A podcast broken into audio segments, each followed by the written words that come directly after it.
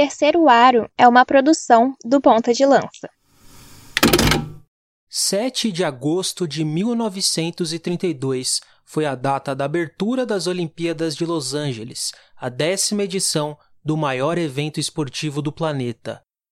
Também foi nesse dia, porém na vila de Jato, na Etiópia, bem longe dos Estados Unidos, que nasceu alguém predestinado ao sucesso olímpico. O maratonista Abebe Bikila, o primeiro atleta negro de África a se sagrar campeão olímpico. E também o primeiro bicampeão em maratonas nos Jogos. Bikila definitivamente marcou seu nome na história das Olimpíadas. A partir de agora, eu, Rubens Guilherme Santos, irei conduzir esse episódio de estreia do Terceiro Aro, o podcast do Ponta de Lança que conta histórias do desporto e paradesporto africano nos Jogos Olímpicos e Paralímpicos. Ajeite os fones de ouvido ou ajuste o volume da caixa de som e bora conferir esse EP.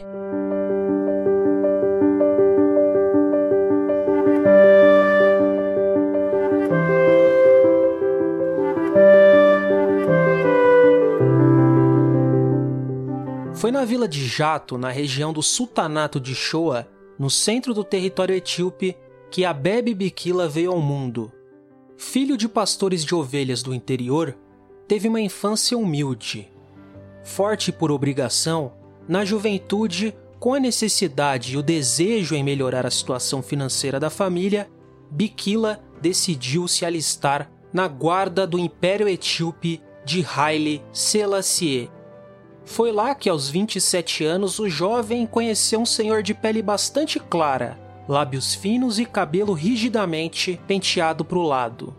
O sueco Onni Niskanen, assim como centenas de compatriotas seus, tinha ido trabalhar na reconstrução da Etiópia após a Guerra Ítalo-Etíope, que durou de 1935 a 1936, quando a Itália invadiu o país africano. A ideia do intercâmbio foi do próprio Imperador Selassie. E agora, Onni tinha a função de treinar e descobrir jovens atletas no país africano. Chegando lá, percebeu que muitos sequer tinham tido contato com esportes profissionais, mas dava para ver potencial em alguns deles. Bikila foi um desses, em que Onni viu algo diferente.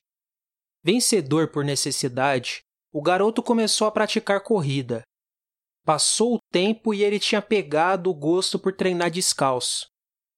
Nos campos de treinamento, na cidade de Bishoftu, localizada bem no meio da Etiópia, logo o novato era um dos que conseguia acompanhar o ritmo pesado de treinamentos de uma das maiores estrelas da modalidade no país, naquela época, o maratonista Vami Birato.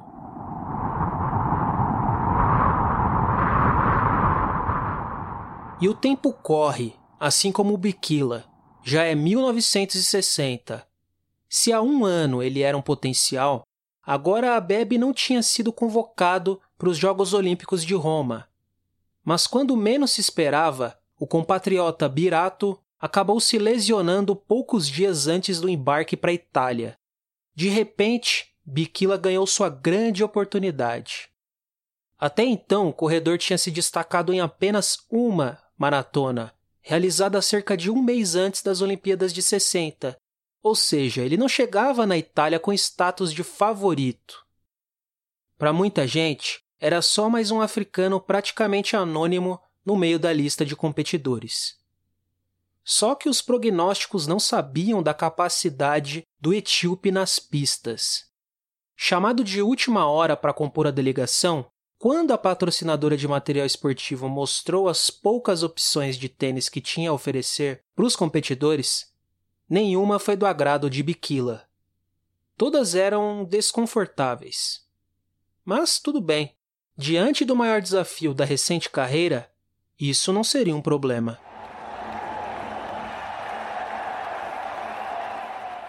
É chegado o dia 10 de setembro. As altas temperaturas do verão romano enfim vão dando uma trégua com a chegada do entardecer. Na Praça do Capitólio de Roma, os 69 atletas já aglomeram com shorts e regatas obedecendo às cores da bandeira de seu país, verde, amarelo e vermelho, e também com o tênis mais apropriado, menos um certo estreante. A correr descalço como de costume ou com incômodo nos pés, Abebe Bikila estava decidido. Iria como nos treinos, com o pé no chão. Nas suas marcas, preparar... Largada dada. Um grande bloco de homens corre ao mesmo tempo, mas aos poucos os favoritos vão se desenhando. O marroquino Had Ben Abdessalam é quem dita o ritmo, seguido do britânico Arthur Cayley, do belga Van Dendrich e, claro, de Abebe Bikila. Com a chegada da noite, nem todos conseguiram manter o ritmo olímpico. No quilômetro 36, o primeiro pavilhão agora só contava com os dois africanos. O trajeto é um verdadeiro tour pela capital italiana, passando pelas termas de Caracalla, Via Ápia e Obelisco de Aksum, esse último saqueado do Império Etíope pelas tropas de Mussolini durante o conflito entre as duas nações. Pisando em superfícies calçadas por paralelepípedos ou asfalto, Had e Bikila correm lado a lado por quilômetros, mas sempre com o favoritismo do lado marroquino. Enfim, tochas são acesas nas laterais do percurso. É que a noite deu as caras, mas o ritmo da dupla de corredores se mantém, ao menos por enquanto. Mesmo com mais dificuldade para enxergar possíveis pedras e irregularidades das avenidas milenares, o etíope manteve o foco e o passo firme. O fim dos 42 quilômetros está logo ali, o que impulsiona o corredor descalço a dar o último gás. Bikila toma a liderança da maratona pela primeira vez, já com os olhos no Arco de Constantino, o monumento escolhido como linha de chegada. A torcida que ocupa as calçadas grita, enquanto Bikila abre 25 segundos de vantagem para o segundo colocado e atravessa o arco.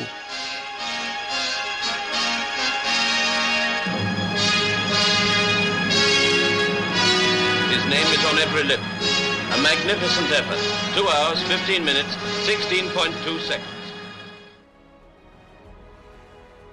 É um momento histórico. Abebe Bikila é o primeiro africano negro a ser campeão olímpico.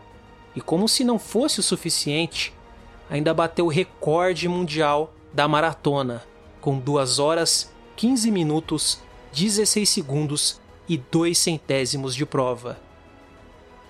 Por causa de todo o contorno histórico e dramático que a prova teve, além da simbologia da vitória de um etíope em solo italiano, na época surgiu até um ditado popular.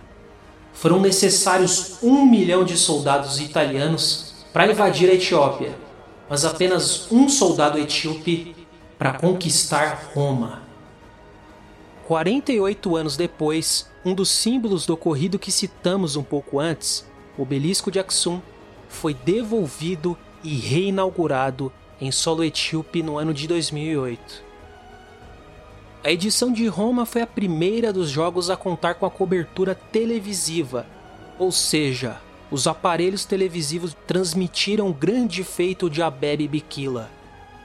1960 também foi o ano em que ocorreu a primeira edição dos Jogos Paralímpicos, com 8 modalidades em disputa. Além disso, Roma também foi a última sede a receber a delegação da África do Sul, antes do banimento de 32 anos em razão do regime do apartheid. 4 anos depois, Bikila seguiu fazendo história e se tornou bicampeão olímpico na primeira oportunidade em que os jogos foram sediados em Tóquio, no Japão. Dessa vez, ele estava calçado. Na maratona das Olimpíadas de 1968, porém, ele não conseguiu completar a prova. O corredor faleceu em 1973, jovem, aos 41 anos, em decorrência de uma hemorragia cerebral, após se envolver em um acidente de carro em 1969, que o deixou paraplégico. Por todo o seu legado construído representando as cores de seu país, o imperador Selassie declarou um dia de luto oficial na Etiópia. Cerca de 75 mil pessoas acompanharam o sepultamento do atleta. Abebe é tão importante para a história do esporte que a data de seu nascimento, 7 de agosto, é celebrada como o Dia da Maratona. Mesmo com o passar dos anos, com quebra de recordes e o surgimento de novas celebridades e lendas esportivas, Bikila ainda permanece nas melhores memórias dos Jogos Olímpicos.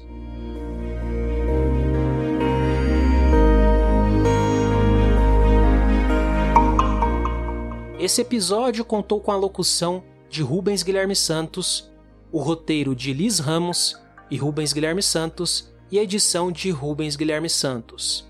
A capa e a identidade visual do podcast são de Júlia Santos. As referências para a construção do roteiro desse EP estão na descrição.